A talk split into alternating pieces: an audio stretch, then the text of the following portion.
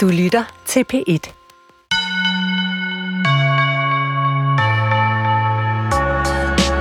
Kan man skrive enestående digte om geografi eller elge? Og øh, kan der komme verdenslitteratur ud af simple venteværelser og trivielle busture? Svaret er ja. Og i dagens udgave af Skønlitteratur på P1 kan du møde damen, der får det til at ske. Hun hedder Elisabeth Bishop, og øh, hvorfor hun aldrig har fået en Nobelpris, er mig en gåde. For hun skriver, så det svimler for læseren. Om landkort, om busrejser, dyr og tabet af den eneste kærlighed. Intet emne er for stort og intet for småt for den amerikanske digter. Elisabeth Bishop døde for mere end 40 år siden, men øh, først nu udkommer hun på dansk. Til gengæld er vi så heldige, at det er et af hendes hovedværker, vi får adgang til.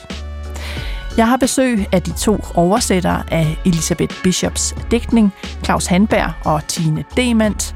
Og jeg hedder Nana Mogensen, og den næste time bruger vi tre på at introducere dig for en digter, du absolut må kende. Velkommen til. Velkommen til mine to gæster i dag. Øh, digteren og underviseren Claus Handberg, velkommen til. Tak skal du have. Og øh, oversætter Tine Demand. Tak skal du have. Det er din første gang i radioen, ved Ja, jeg. det er det. Så nu, øh, nu er du debuteret. Ja, det er jo stort. Vi skal tale om øh, Elisabeth Bishop i dag. En af øh, Amerikas største digtere bliver hun jo kaldt. Født i 1911, død i, i 1979. Normalt plejer jeg at spørge folk, hvorfor de oversætter en eller anden bestemt digter. Jeg tror, jeg vil prøve at spørge jer først. Hvorfor, hvorfor er hun ikke blevet oversat før til dansk? Altså det første gang, hun kommer samlet på dansk. Det er jo ret utroligt. Ja, Det, det, det er faktisk det er et godt spørgsmål. Jeg tror, hun har været øh, i mange år været hengemt. Jeg har også jeg har løbet ind i flere mennesker, som, hvor jeg har nævnt det undervejs projektet, som har spurgt, hvem hun er. Og måske ville jeg selv have gjort det, hvis det, var ikke, hvis det ikke var fordi, at, øh, at jeg var løbet ind i hende. Ikke? Ja, hun, er, hun, er meget, hun er en klassiker, men hun er stor amerikansk digter, men hun er ligesom gemt på en måde. Ikke? Og hvad siger du, Tine? Hvad, hvad er dit bud på, hvorfor hun ikke er blevet oversat før? Jamen, jeg ved det simpelthen ikke. Jeg må så sige, jeg kendte hende heller ikke, før Claus nævnte hende. Hvor er du stødt på hende egentlig? Det er fordi, jeg har en veninde, der hedder, øh, en meget nær ven, der hedder øh, Linda, og øh, hun er amerikaner, og hun gav mig bogen. Hun har, øh, altså jeg var ude at besøge hende, og så sådan, hvad er det der? Så hun, take it, read it.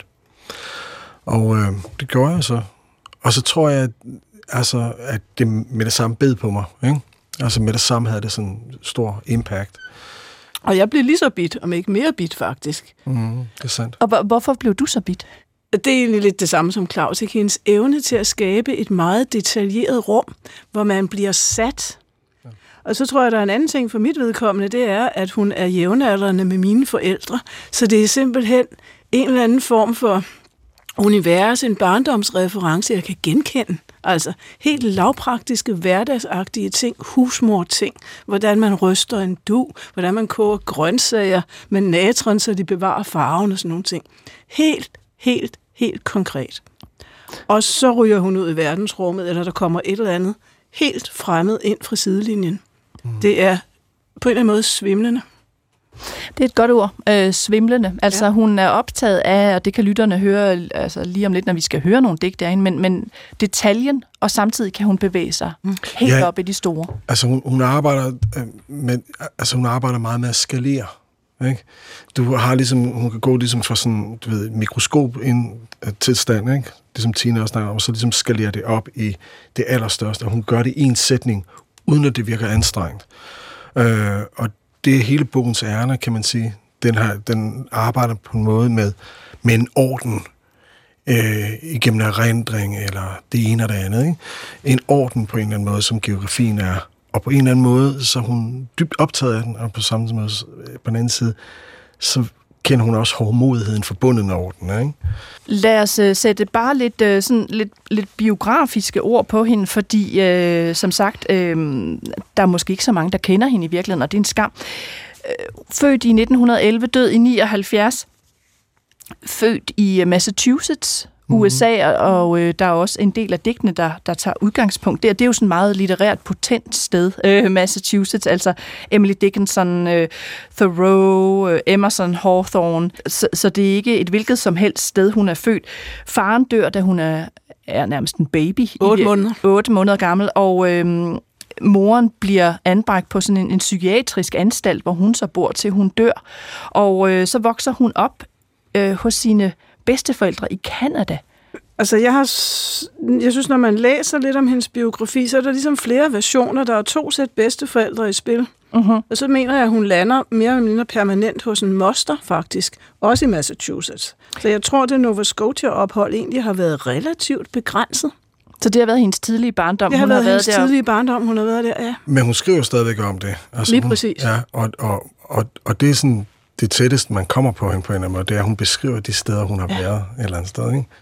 Hun kommer så tilbage til, til, til, øh, til et andet sæt bedsteforældre øh, i USA, vokser op der, studerer engelsk i New York, og så øh, skriver hun digte fra en tidlig alder, rejser meget rundt, lever blandt andet, øh, har jeg læst mig til, 15 år i Brasilien Ja. med øh, øh, sin, øh, ja, vel, sin, den store kærlighed for hende, ja. som er en, en kvindelig arkitekt, der ender med at tage sit eget liv. Det her med, at hun er lesbisk, og så på den tid, det er noget, der er kendt, men det er jo ikke noget, hun skriver om. Nej, og det, det er jo interessant, fordi for det første så har det været, altså været at være homoseksuel, og måske især for den familie, hun kommer fra, og øh, har været, øh, ja, det har været et stærkt tabubelagt, ikke? Men også igen, det der med, hun skriver jo ikke sådan, at øh, hendes samtidig, øh, altså hendes store øh, beundrer, Robert Lowell, øh, Altså en anden amerikansk digter. en anden amerikansk digter, som er meget stærkt inspireret af hende, ikke? Og, og de danner et stærkt venskab. Han skriver jo digte, hvor han ligesom blæser hele privatlivet ud og så videre.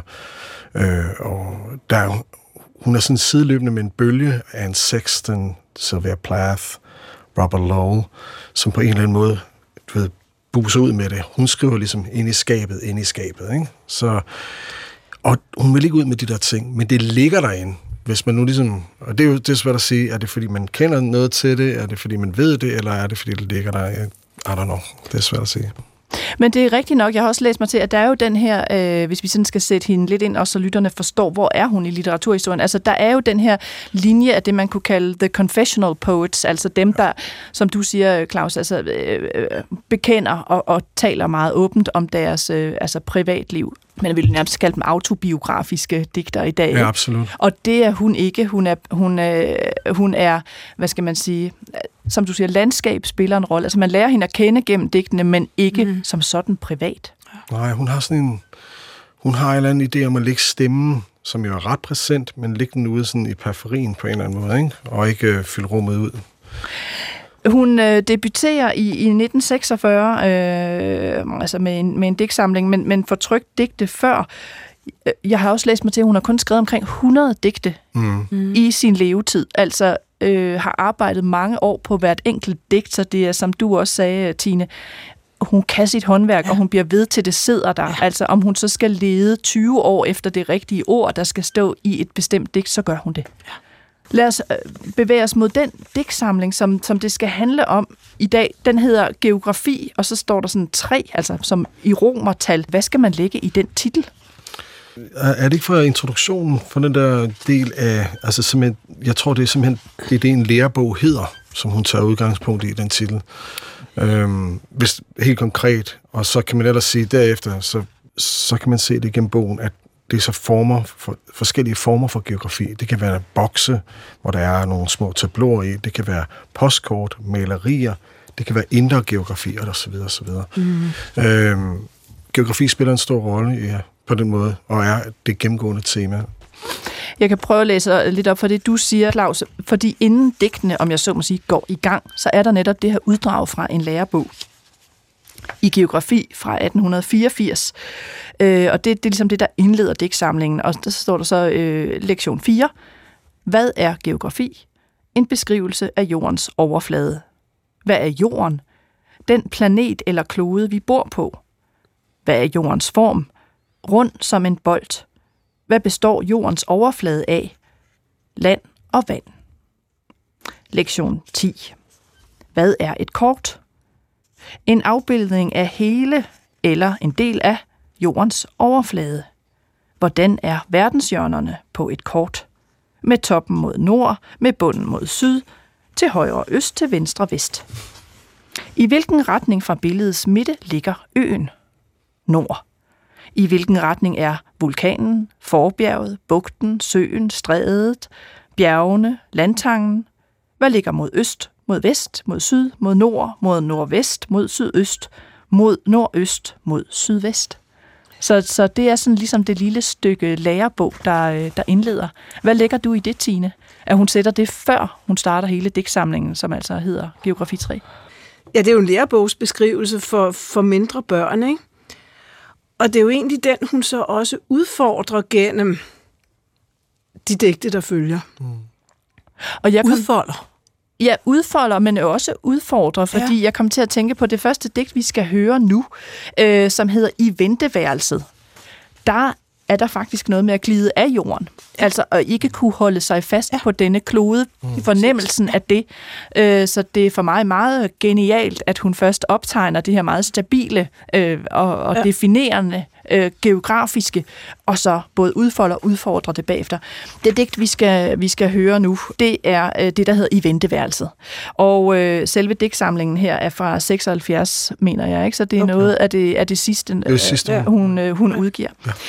Jeg har fundet en, øh, en, en optagelse fra 70'erne af Elisabeth Bishop selv, hvor hun øh, øh, altså lyder ret, øh, altså skal vi sige, både forkølet og også lidt træt, men never mind, det er damen selv, øh, som læser det her In the Waiting Room, og øh, så har jeg fået min kollega Katarina Levkovic til at læse øh, det danske, så det glider sådan over hinanden. Øh, det lytterne skal vide er, at, at perspektivet i selve digtet er, er et barns. Vi er i Bishops øh, fødeby i Massachusetts, hvor fortælleren er øh, egentlig meget simpelt til tandlægen med sin tante. Det er, det er det, der er selve historien. Hun læser i et blad til synlædende en meget øh, almindelig øh, begivenhed, men så sker der et eller andet radikalt, øh, mens hun sidder og læser det her National Geographic, og mens øh, hun er i det her øh, venteværelse. Så prøv at høre her Elisabeth Bishop selv, og øh, så glider vi over i den nye danske oversættelse. In Worcester, Massachusetts, I went with Aunt Consuelo to keep her dentist appointment and sat and waited for her in the dentist's waiting room. It was winter, got dark early. The waiting room was full of grown up people, Arctics and overcoats, lamps and magazines. My aunt was inside what seemed like a long time. And while I waited, I read the National Geographic. I could read.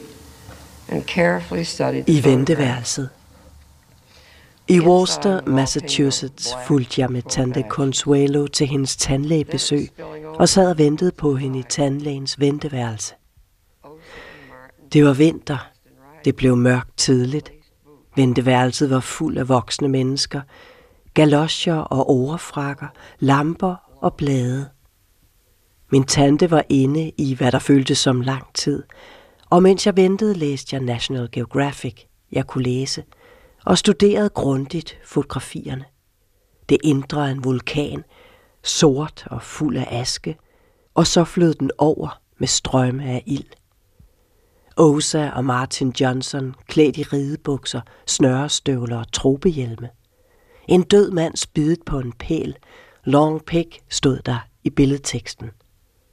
Spæde børn med spidse hoveder og snor snørret rundt og rundt.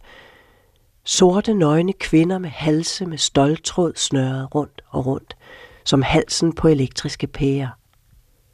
Deres bryster var skrækkenjagende. Jeg læste det fra ende til anden.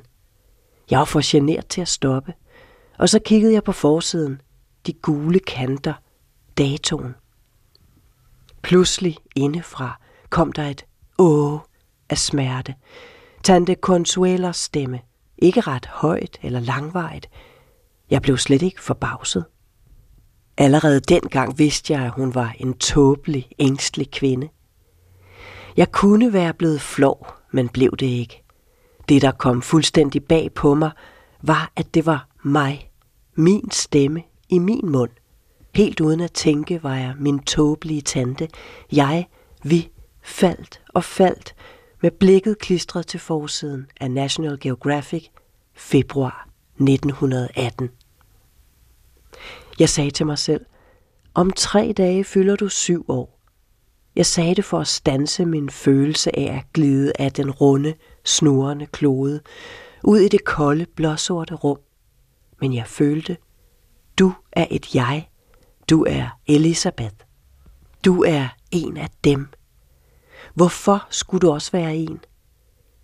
Jeg turde næsten ikke kigge for at se, hvad det var, jeg var. Jeg kastede et sidelæns blik. Jeg kunne ikke se højere. På skyggeagtige grå knæ, bukser og nederdele og støvler og forskellige sæt hænder, der lå under lamperne. Jeg vidste, at noget mærkeligere aldrig var sket. At noget mærkeligere aldrig kunne ske. Hvorfor skulle jeg være min tante, eller mig, eller nogen som helst?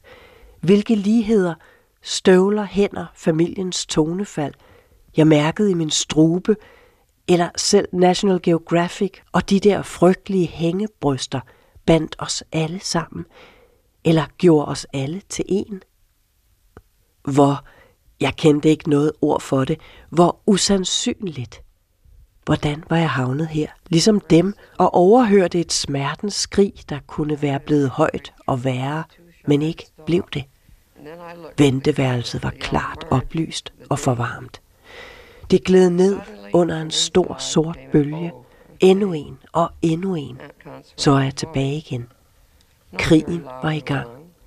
Udenfor i Worcester, Massachusetts, var der mørke og slud og kulde.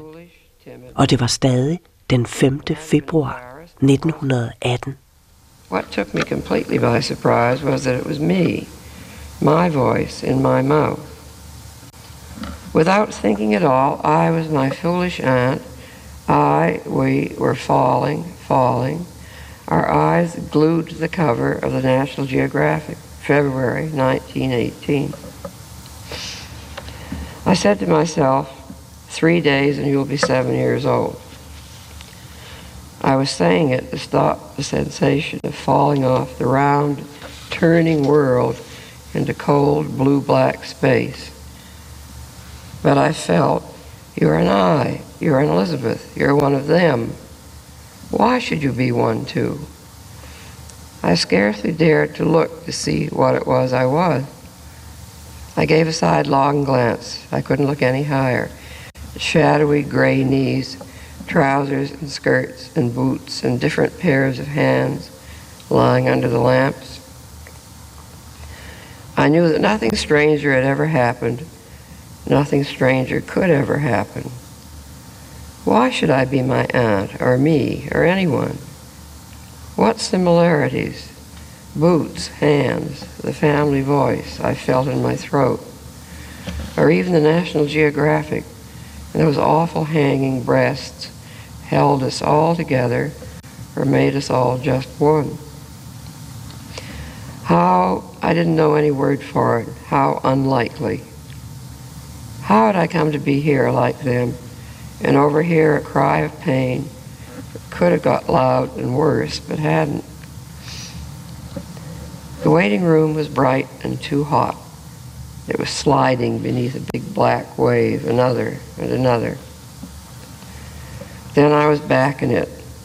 The war was on. Outside in Worcester, Massachusetts, were night and slush and cold, and it was still the 5th of February, 1918. Det her var i venteværelset, øh, læst af Elisabeth Bishop selv, og så Katarina Levkovic i jeres øh, danske, nye danske oversættelse, øh, Claus Handberg og øh, Tine Demand. Et umiddelbart meget sådan øh, lige til digt i, i beskrivelserne. I havde ikke hørt hende læse op på, øh, på engelsk eller amerikansk før. Hvordan, hvordan var det? Syret. Er meget syret. Hvad havde I forventet? Og hvad fik I, om jeg så må sige? Langt, I mit tilfælde langt stærkere. Jeg havde forventet langt stærkere viktoriansk stramhed på en eller anden måde. Og det var drivende amerikansk. Jeg tror også, jeg havde forventet sådan et eller andet mere øh, klassisk lydende. Og hun, hun, øh, hun, altså hun lyder jo for at være en lille smule havet her, ikke? Altså hun er træt, og, og, Ja. men hun, hun, øh, Altså, som jeg har læst mig til, led hun også af flere sygdomme, og drak vist i perioder faktisk en del. Det... Ja. Så, så det kan Gjorde godt være, det er det, man, Ja. man hører her, sagt lidt, øh, lidt øh, sådan, øh, diplomatisk.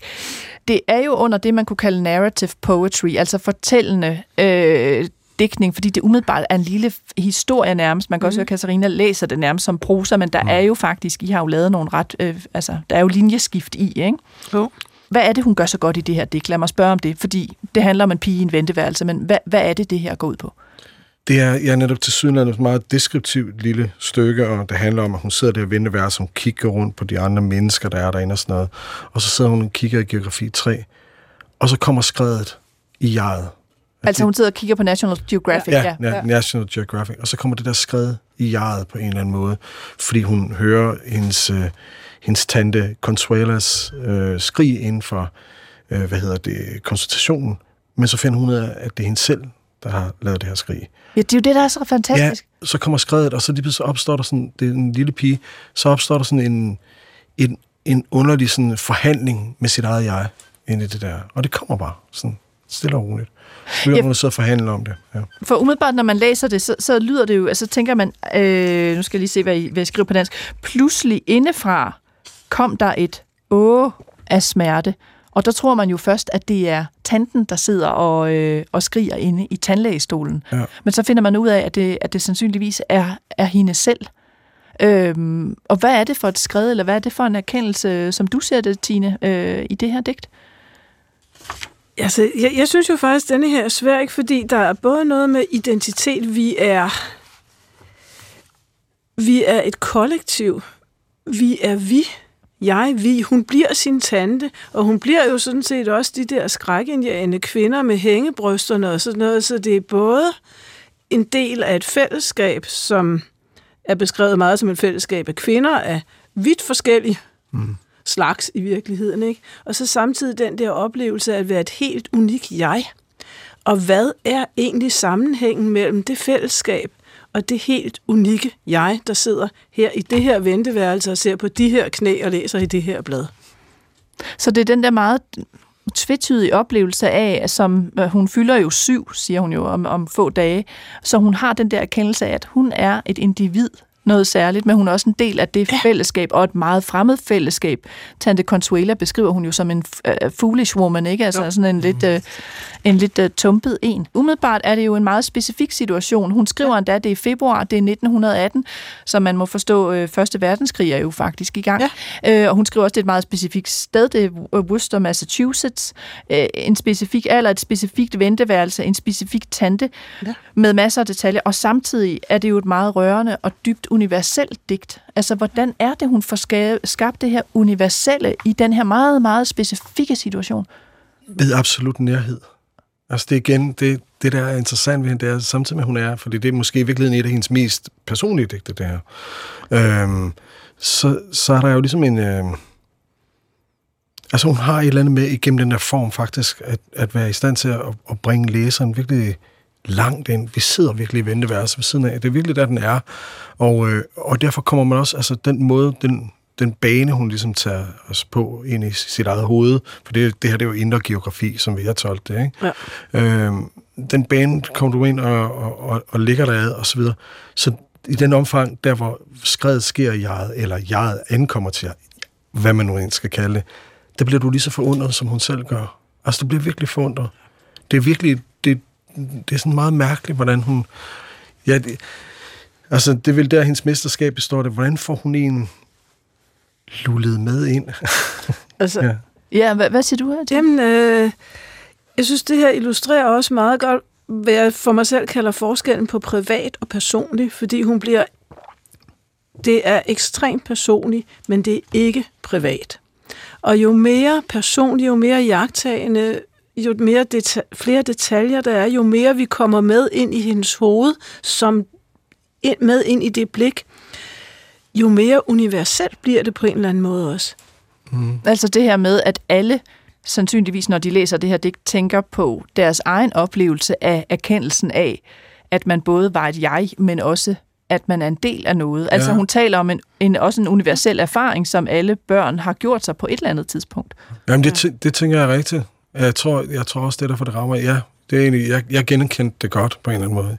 Jeg er sådan ligesom et eller andet sted, hvor du ankommer til dig selv, eller hvad man skal sige det, eller ja. du finder ud af, hvad du er, hvordan, hvordan det foregår, og hvornår, ikke? Og det, det der svimlende bare... erfaring, ikke? Altså falling, ja. falling. Altså den ja. der med at, ja. at glide nærmest af jorden, når man oplever det. Ja, fordi man ligesom, du ved, forstår, at man har en eller anden en eller anden magt. Man sidder ikke bare i den ene ende, man sidder også i den anden ende, og et cetera. Så, mm. men, men jeg tænker bare på, jeg tror, det der, det der er så weird ved digtet, det er den der erfaring med, at, at hun tror det at det er Tante Consuela, der har udtalt det der, men det er virkelig hende selv, der har udtalt det der skrig, ikke?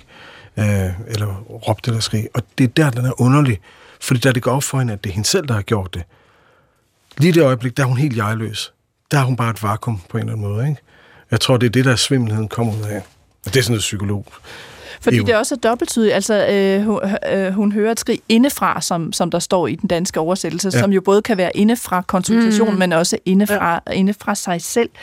Øhm, og så den her meget cirkulære bevægelse, vi vender tilbage til, at hun ligesom øh, stedfester, hvor vi er i starten og i slutningen Lige af stikket. Ja, og, og med tiden vi er tilbage, pludselig er vi tilbage i 1918 i Worcester, Massachusetts ja. igen, og så er den her, øh, og så, men så har den her indre oplevelse fundet sted, mens ja. hun har siddet der og ventet. Vi skal til det digt, som øh, du, Claus Handberg, kalder hendes popsang. og det, det synes jeg jo er, er hyper interessant, fordi det er det digt, som, øh, hvis man kender hende, så vil man nok kende dette digt. Og det er det, der på dansk hedder en kunst. Og vi har aftalt, at du læser det først på dansk i den oversættelse, I har lavet sammen. Den er ikke særlig, øh, det er ikke et særlig langt digt. Og så tager jeg det på engelsk, så man kan høre på, hvad, hvad kom det egentlig fra, og så tager vi det på dansk øh, igen. Så øh, vil du ikke øh, læse op? En kunst. At miste er en kunst, men let at lære. Så mange ting vil gerne selv gå tabt, at det at miste dem er til at bære. Mist noget hver dag. Accepter det svære. Ved tabte nøgler, timen sløset væk. At miste er en kunst, men let at lære. Øv nu at miste hurtigere, mere. Et sted, et navn, og hvor du havde tænkt at rejse hen. Selv det er til at bære. Jeg mistede moders ur, og se, mit kære, og andet sidste hus af træ forsvandt. At miste er en kunst, men let at lære. Jeg mistede to smukke byer. Værre var et par riger, to floder, et kontinent. Jeg savner dem, men det var til at bære. Selv at miste dig, din drilske stemme, et træk, jeg elsker. Jeg løj jo ikke. Det står klart, at miste er en kunst, man nemt kan lære, selv hvis det synes, skriv det. Håbløst at bære.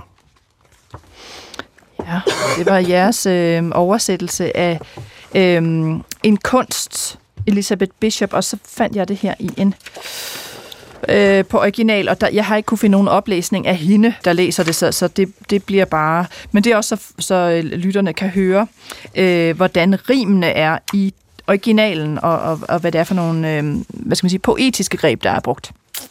Så man får det på mit skoleengelsk her. Det hedder One Art af Elizabeth Bishop. The art of losing isn't hard to master. So many things seems filled with the intent to be lost that their loss is no disaster. Lose something every day, accept the fluster of lost door keys, the hour badly spent.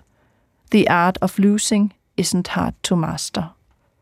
Then practiced losing farther, losing faster places and names and where it was you meant to travel. None of these will bring disaster. I lost my mother's watch, and look, my last or next to last of three loved houses went. The art of losing isn't hard to master.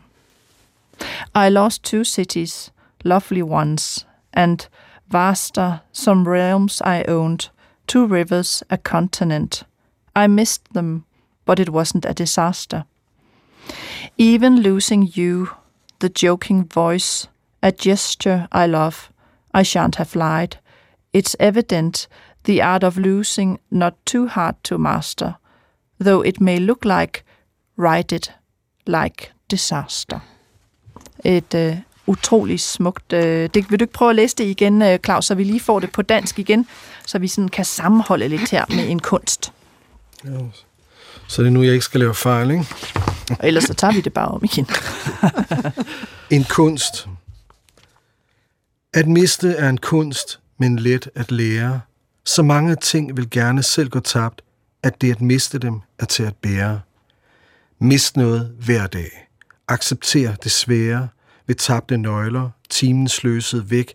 At miste er en kunst, men let at lære. Øv nu at miste hurtigere, mere. Et sted, et navn, og hvor du havde tænkt at rejse hen. Selv det er til at bære. Jeg mistede modersur, og se, mit kære, og andet sidste hus af træ forsvandt. At miste er en kunst, men let at lære. Jeg mistede to smukke byer. Værre var et par riger, to floder, et kontinent. Jeg savner dem, men det var til at bære. Selv at miste dig, din drilske stemme, et træk, jeg elsker. Jeg løj jo ikke. Det står klart, at miste er en kunst, man nemt kan lære, selv hvis det synes. Skriv det. Håbløst at bære. Ja.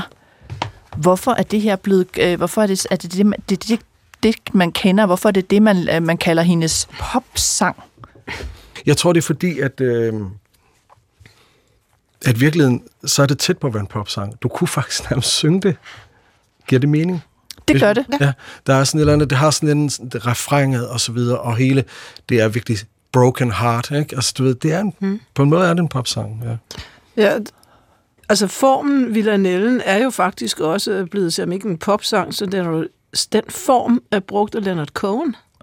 Han er, Så, han er en af hans... Øh, ja, det er rigtigt. Og, og prøv at sige lidt om formen, fordi det er rigtigt nok, det er det, man på dansk jo så vil kalde, jeg tror, en villanelle. ja, det er en Villanelle, og, ja. og, og hvad er det for en form, hun har sat øh, den her Ja. historie om tab ind i? Ja, det er en ekstremt stram form med et meget stramt rimskema og en meget stram met- metrik.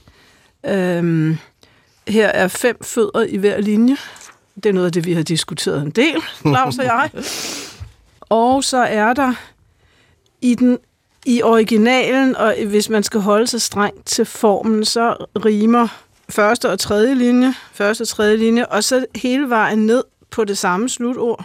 Giver det mening, det her? Det er nemlig derfor, jeg læste det på engelsk, Ja, altså at man Og skal alle, høre. alle de midterste linjer af hver strofe, strofe rimer faktisk også, hvis det skal være rigtigt.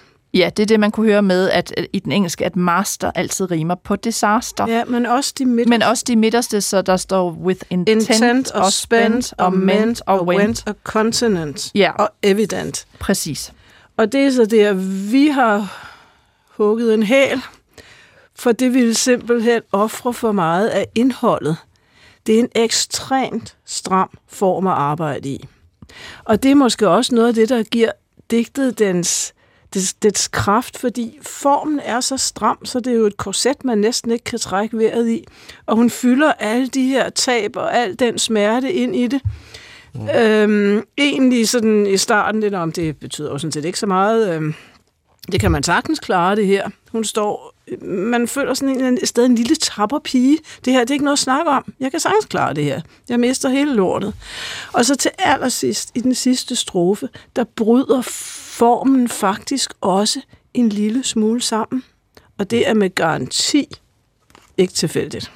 Altså der, hvor hun simpelthen indføjer en lille parentes, det kan lytterne jo Ja. ikke høre, men, men øh, hvor der til sidst står, det står klart, at miste er en kunst, man nemt kan lære, og så den aller sidste linje, selv hvis det synes, og så er der parentes, skriv det, udråbstegn, parentes slut, håbløst at bære. Ja, der er lige sådan, der skærer hun lige hul ind til desperationen. Ja. ikke? Og man skal simpelthen lige have øh, ja, en indånding, tænkte jeg. Altså, det er simpelthen så Ja. svært at få skrevet. Øhm, og som du siger, der, det er en stram form. Også i den engelske er der jo, altså der er øh, det, man jo så kalder seks øh, strofer, men hvor de fem ligner hinanden med, med tre verselinjer i hver, så den sidste er længere. Ja. Øh, og, og hvor der er fire verselinjer, og hvor der er et, altså rimet til sidst. Uh, the art of losing is not too hard to master, though it may look like, write it like disaster. Mm. Så der kommer det der rim. Ja. Hvordan har I, øh, du sagde, at I har I har, øh, I har måttet kæmpe lidt med at, at få det her til at virke, for ellers så har I, øh, altså så kunne I simpelthen ikke få indholdet frem, hvis I lød jer begrænse for meget ja. af form. Fordi man kan høre i jeres oversættelse, der er det her med lære og bære blevet det rim, der ligesom kører igennem, ligesom ja. master og disaster. Ja. Øh, hvordan har I arbejdet med, med sproget her? På et tidspunkt havde vi sådan en helt øh, vifte af forskellige muligheder i spil, lige fra den helt fri oversættelse til en, hvor rim, rimene faktisk var bevaret hele vejen igennem. Mm. Og den blev vi så nødt til at droppe, fordi det var sgu for... Ah, det blev ikke ordentligt. Det gjorde det ikke. Øh, men det vi har bevaret, det er de fem fødder i hver linje. For hvis man giver køb på det, så ligesom om, så, falder, så, så begynder det at blive vakkelvogn i geleden og sådan noget. Og så den der øh, bevarende af læger, bære, svære læger, fordi det også giver den det giver den følelse af struktur, og så må man leve uden det rim på de midterste verselinjer i hver strofe. Altså, jeg, jeg, jeg tror, det er, det er også vigtigt at tale om her, at, at når man arbejder med at øh, oversætte digte, så har man, så står man, jeg tror, det er alt oversætte arbejde, så har du ligesom, du ved, det, vægten, der siger klang og betydning. Og hvor ligger du loyaliteten?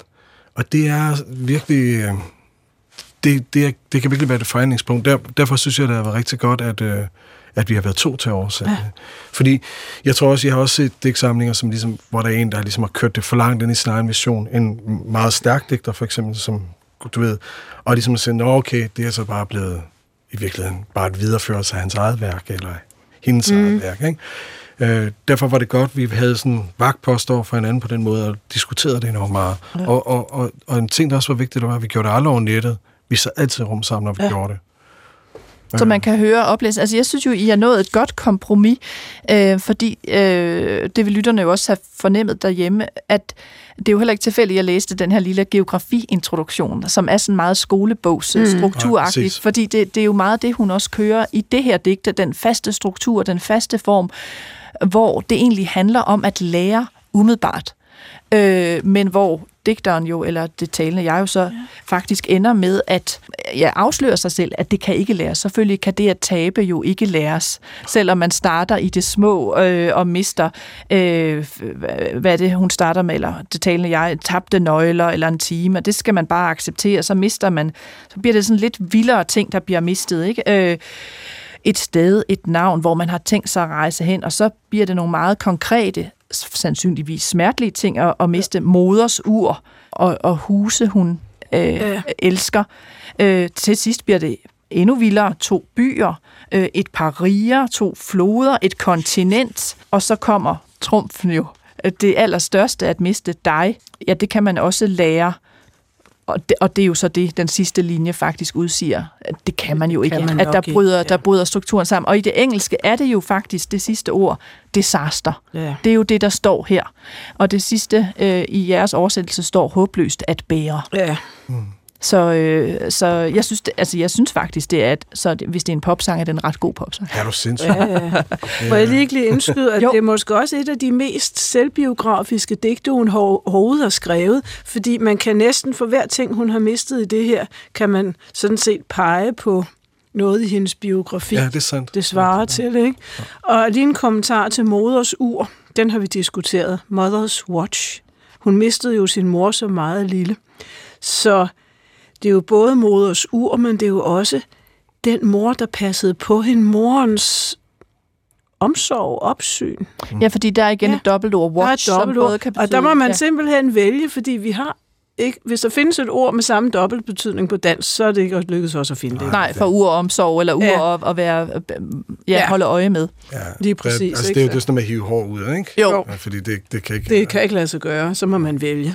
Og der er jo også mange, der har tolket det selvbiografisk, øh, og det kan man jo vælge, om man vil eller lade være, men altså det her med, at hun øh, altså mister øh, lande, øh, altså det her med, at hun flytter jo til, øh, til øh, altså bliver først kostet rundt mellem bedsteforældrene, og bagefter flytter til Brasilien, og, og den elskede hun har, der, der begår selvmord. Så der er jo nogen, der har sat de her meget sådan selvbiografiske, ja. men det siger hun ikke selv, men det, det, kan, men det selv. kan man tolke. Jeg synes, vi skal gå til det øh, sidste digt, som, som lytterne ligesom slutter af med at høre i dansk over oversættelse, men som vi skal tale om inden, fordi der er vi jo tilbage til et af de meget lange digte øh, her fra øh, Geografi 3, som umiddelbart jo også handler om det her med landskaber, det er meget fortællende. Det hedder Alien, uh, The Moose, og hun har skrevet forskellige digte om dyr. The Fish, The Armadillo. Hvor er vi henne i, i verden her i, øh, i Alien? Hvad er det, der sker i digtet? Du Ja, men, jeg hvad godt- jamen den, den sådan rent umiddelbart, så starter vi jo i en provins. Mhm. Det er et meget hjemligt sted. Det er formentlig Massachusetts, eller det er det. Øh, og der kører en bus.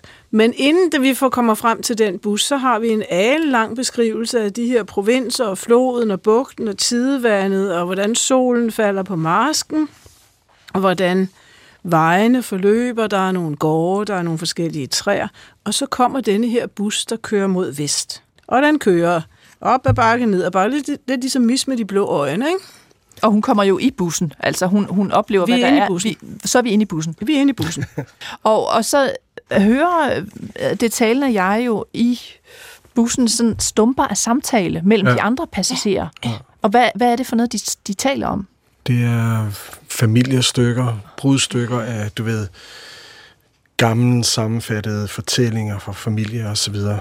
Hun kalder det bedste forældrestemmer, ja. ikke? som sidder og har de der ting. Og det er sådan brudstykker, det er sådan mumlen, hvor meget det handler om, om tid og forgængelighed og død. Ikke? Præcis, han slog sig også på flasken. Ja, Hun ja, døde præcis. også i barselssengen, ja. og øh, der er sådan nogle...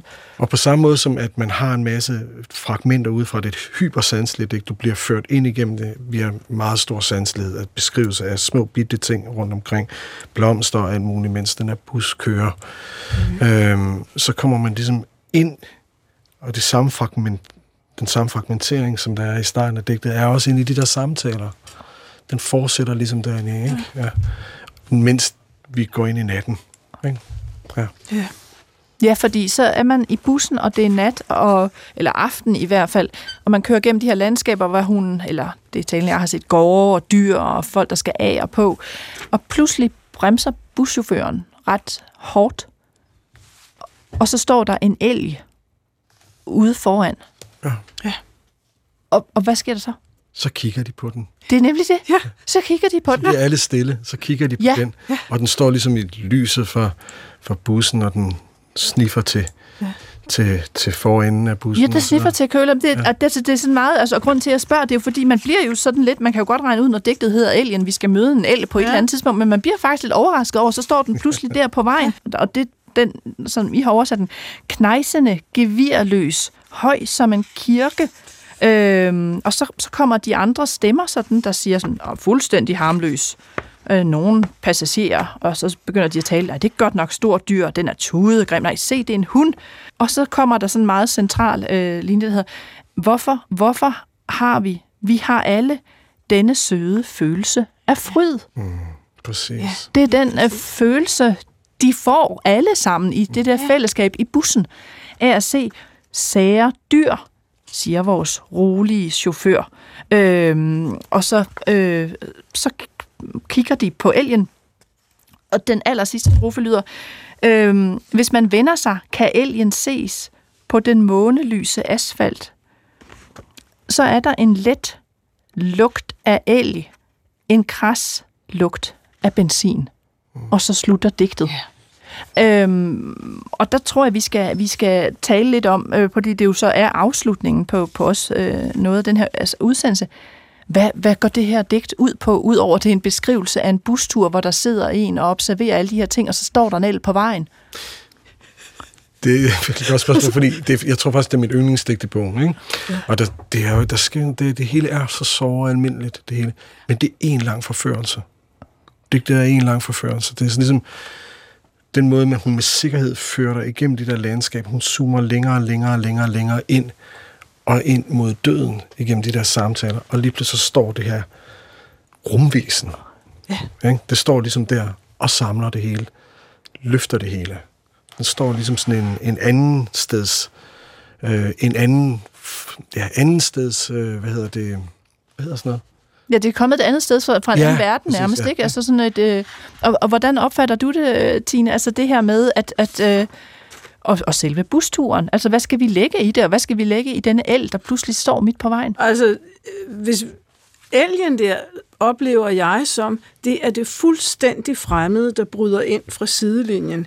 Egentlig en modsatte bevægelse, men egentlig, i familie med den svimlende falden af kloden i, i, i venteværelset, så kommer der bare en el ind fra højre her, i øvrigt fra en uigennemtrængelig skov. Ja. Det er jo lidt interessant, ikke? Hvordan pokker kunne komme igennem. Ja, og så pludselig er den der. Så den, ja. er, den er både el, men den er også noget andet. Altså, ja, ja den er også noget andet. Og de ser på elgen, men på en eller anden måde ser elgen også dem. Så det er igen noget, der, der sker et eller andet i mødet med det der svimlende paradoxale noget, som jeg egentlig ikke kan forklare, hvad er. Jeg er heller ikke sikker på, at jeg har lyst til at prøve at forklare det, men det er en oplevelse. Hvis man nu sådan, sådan helt konkret visualiserer det, bussen stopper, og folk de ligger ligesom inde i deres drømme eller sådan noget. Det er også ligesom det chok. Øh, og så står den i det der lys, og den er kæmpestor. Det er sådan mødet med naturen. Det er mødet med noget, der er større end dem. Det er noget, der nærmest udfrier en fra ens, du ved, øhm, ens eget liv. Lige et øjeblik. Det er sådan en magi. Ja. Måske er det, man kunne også læse det som en poetik. Det er det, det gør også, ja. ikke? kunne man sige. Ikke? At den sammenfalder. Lige så er det der, et kort øjeblik, så er der sådan en, en skønhed, en erkendelse, eller et eller andet, og så videre. Og det var meget fint sagt, synes jeg, fordi øh, det, det har jeg tænkt over, altså at, at øh, og det er en hundel, og den er gevirløs, altså ja. den har ikke gevir. Øh, hvilket jeg tænker må også være signifikant.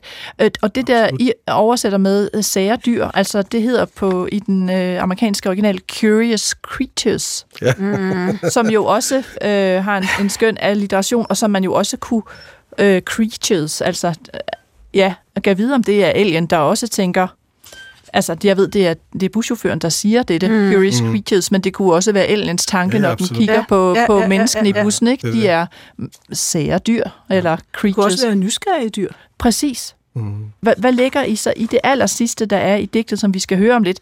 At det både lugter øh, sådan af el, og så pludselig er der denne lugt til sidst af benzin, der slutter digtet af. Ja. Jeg har faktisk også selv tænkt på det. Jeg tror egentlig ikke, hvis jeg nu må være ærlig, så tror jeg faktisk ikke, det er mit yndlingssted i digtet. Øh, lige præcis lige den der, den der sætning med det, fordi jeg føler, det er sådan lidt dansk Nu, nu placerer vi det, ja. ikke? Nu får vi det til at stå på to ben. Du kunne ikke rigtig finde ud af at komme ud af det. Nej, lidt, lidt, ja, det er lidt den fornemmelse her, og det, det, det, det er fair nok, men du har, det der med, du ved, det bliver sådan lidt, lige det stykke bliver sådan lidt poesi på løvefødder, ikke? det men, men, men jeg kan sagtens bære over med det, fordi at resten er så fuldstændig fantastisk. Ja. Det er ikke dårligt, det er bare sådan et... Men jeg tænker, det, hvis vi sammenligner med det digt, der også var før, altså det her med, at vi vender tilbage til Massachusetts 1918, øh, altså at det, i øh, venteværelsesdigtet, så er vi mm. tilbage her, altså i ja, som du siger, i det konkrete, i bussen. Altså, det er derfor, der er den her benzinlugt til sidst, ikke? Ja, ja. Altså, der er sådan en ja, tilbage det til det udgangspunkt, ja. som, man, øh, som ja, vi kom fra. Hun den der bevægelse med, vi starter her, så fløjter vi ud et ja, eller andet sted. Og så tilbage igen. Og så lander vi samme sted, som vi startede, ja. i det ekstremt konkrete. Ja, så jeg tænker også, det er derfor.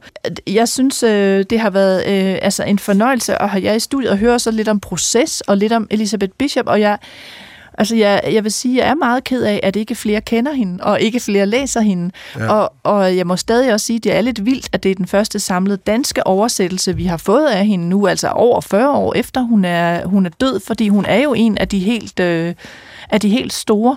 Øhm, er det et godt sted at starte, synes I? Hvis, øh, ja, det, I kan jo ikke sige andet, nu har I oversat den her. men altså, er, er det her Geografi 3, øh, er det et godt sted at starte, hvis man skal øh, kende Elisabeth Bishop? Jeg vil sige, at hun har skrevet virkelig mange gode digte. Øhm, så man kan også have lavet et udvalg, og det, så vidt jeg ved, er der nogen, der arbejder på et udvalg. Men det der er med det, at når man nu har sådan en bog som den her, jeg tror, det er den mest sammenhængende bog, hun skrev. Mm. Og på den måde er også den bog, som måske øhm, i forhold til de briller, vi har på i dag, i forhold til at læse efter tema og sådan noget, så er den her bog øh, helt klart den, der står stærkest af hendes bøger, vil jeg mene, fordi den er så sammenhængende, og fordi det er også er øh, et, et, et sært rum, den, altså meget stort rum, den tager mm. op, hvor alt hænger sammen. Det forstår man efter et stykke ja. tid. Ikke? Det tog tid for os, men så kunne vi se, nå ja, for fanden, ja. alt taler sammen. Her, ikke? Så derfor, ja. Og hvad siger du, øh, Tine? Er du øh, frisk på at oversætte noget mere?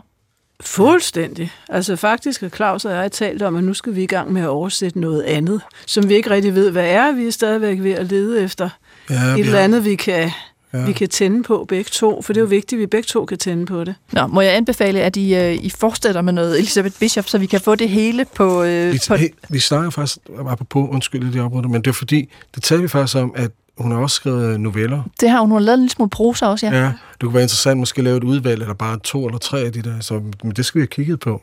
Det er i hvert fald et bud indtil videre, ikke? Så så meget er øh, jeg vil sige, det halve løfte til, til lytterne. Tak fordi I, øh, I kom, øh, Tine Demand og, og Claus Handberg. Vi øh, slutter af med at høre jeres danske øh, oversættelse af Elisabeth Bishops øh, meget fine digt Alien. Tak fordi I kom. Tak. Selv tak. Det var en fornøjelse. Fra trange provinser med fisk og brød og te, de lange tidevands hjem, hvor bugten forlader havet to gange dagligt og tvinger sildene på lange rejser. Hvor floden flyder ind eller ud i en mur af brunt skum, alt efter om den møder bugten på vej ind, bugten ude, hvor solen rødmodret til tider synker over et rødt hav, andre gange overtegner marskens violblå fede døn med brændende bække på røde, grusede veje, langs rækker af sukkerløn, forbi brædeklædte gårde og pæne brædeklædte kirker. Blejede, riflede som strandskaller, forbi to vortebirke. Gennem sen eftermiddag kører en bus mod vest, forruden glimtende pink, pink reflekteret i krom, strejfer den ridsede sides blå bulede lak bakke op, bakke ned, venter tålmodigt, imens en enligt rejsende giver syv slægtninge kys og knus, og en kolde ser på. Farvel til elmene, til gården, til hunden. Bussen starter, lyset bliver dybere, Tågen, omskiftelig, salt, tynd, lukker sig. Dens kolde, runde krystaller samles og glider og sætter sig i de hvide høners fjer, på grå, glaserede kål, på kålroserne og lupiner som apostle. Sukkerærter klamrer sig til våde, hvide snore på kalkede stakitter, humlebier kryber ind i klokkeblomster, og aftenen begynder. Et stop ved Bars River – så tre gange economy, lower, middle, upper, five islands, five houses, hvor en kvinde ryster en du efter aftensmad. En bleg flimren. Væk. Tantrama-masken og lugten af salt hø. En jernbro skælver, og en løs bjælke rasler, men giver ikke efter. Til venstre et rødt lys, der svømmer i mørket. En bagbords lanterne To gummistøvler, oplyste, alvorlige. En hund giver et bjef. En kvinde stiger på med to indkøbsnet, frisk fregnet, aldrende. En pragtfuld aften, ja tak, hele vejen til Boston. Hun ser venligt på os. Måneskin. Vi kører ind i skoven i New Brunswick. Lodden, sprukken, forvidret måneskin og dis fanget derinde som foruld i buskads på en eng. Passagererne falder hen. Snorken, lange suk, et drømmende vildspor vokser frem i natten. En mild, stødt, akustisk hallucination. I knirken og knagen, en gammel samtale, som ikke angår os, men genkendelig et sted bag i bussen. Bedsteforældre stemmer uophørligt talende i al evighed. Navne bliver nævnt, ting om sider opklaret. Hvad han sagde, hvad hun sagde, hvem der blev pensioneret. Dødsfald, dødsfald og sygdomme. Det år han giftede sig igen. Det år noget skete. Hun døde i barselseng. Sønnen, der omkom, da skånder den forliste. Han slog sig på flasken. Ja, hun gik til bunds. Da Amos begyndte at bede oven i købet i butikken, måtte familien til sidst sende ham væk. Ja, den mærkelige bekræftelse. Ja.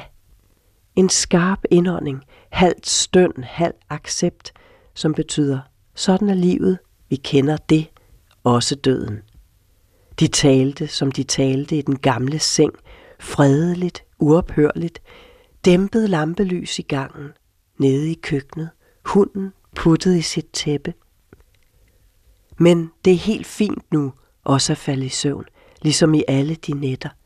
Pludselig standser chaufføren med et ryg, slukker lygterne. En elg er trådt ud af den ufremkommelige skov og står der, nej, tårner sig op midt på vejen. Den nærmer sig, snuser til bussens hede front. Knejsende, gevirløs, høj som en kirke, trivielt som et hjem, eller bundsolid som et hus. En mandestemme forsikrer os, fuldstændig harmløs. Nogle passagerer udbryder væskende, barnagtigt, dæmpet. Godt nok store dyr. Den er tudegrim. Se, det er en hund. Hun giver sig god tid, studerer bussen, storslået fra en anden verden. Hvorfor? Hvorfor har vi, vi har alle, denne søde følelse af fryd? Sære dyr, siger vores rolige chauffør og støder på ydet. Se nu lige der, så gasser han op.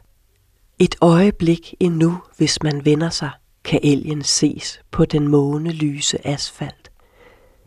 Så er der en let lugt af elg, en kras lugt af benzin.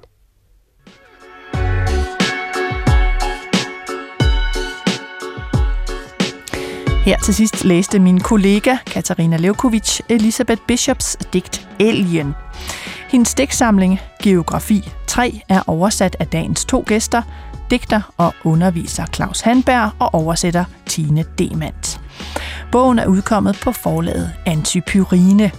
Og jeg var din vært og hedder Nana Mogensen, og det her var skønlitteratur på P1. Husk, at du kan skrive til mig på litteratur.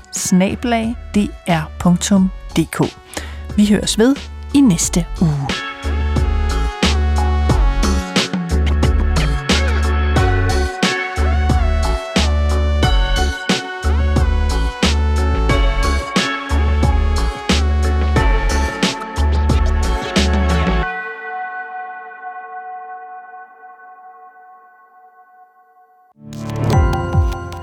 Gå på opdagelse i alle DR's podcast og radioprogrammer. I appen DR Lyd.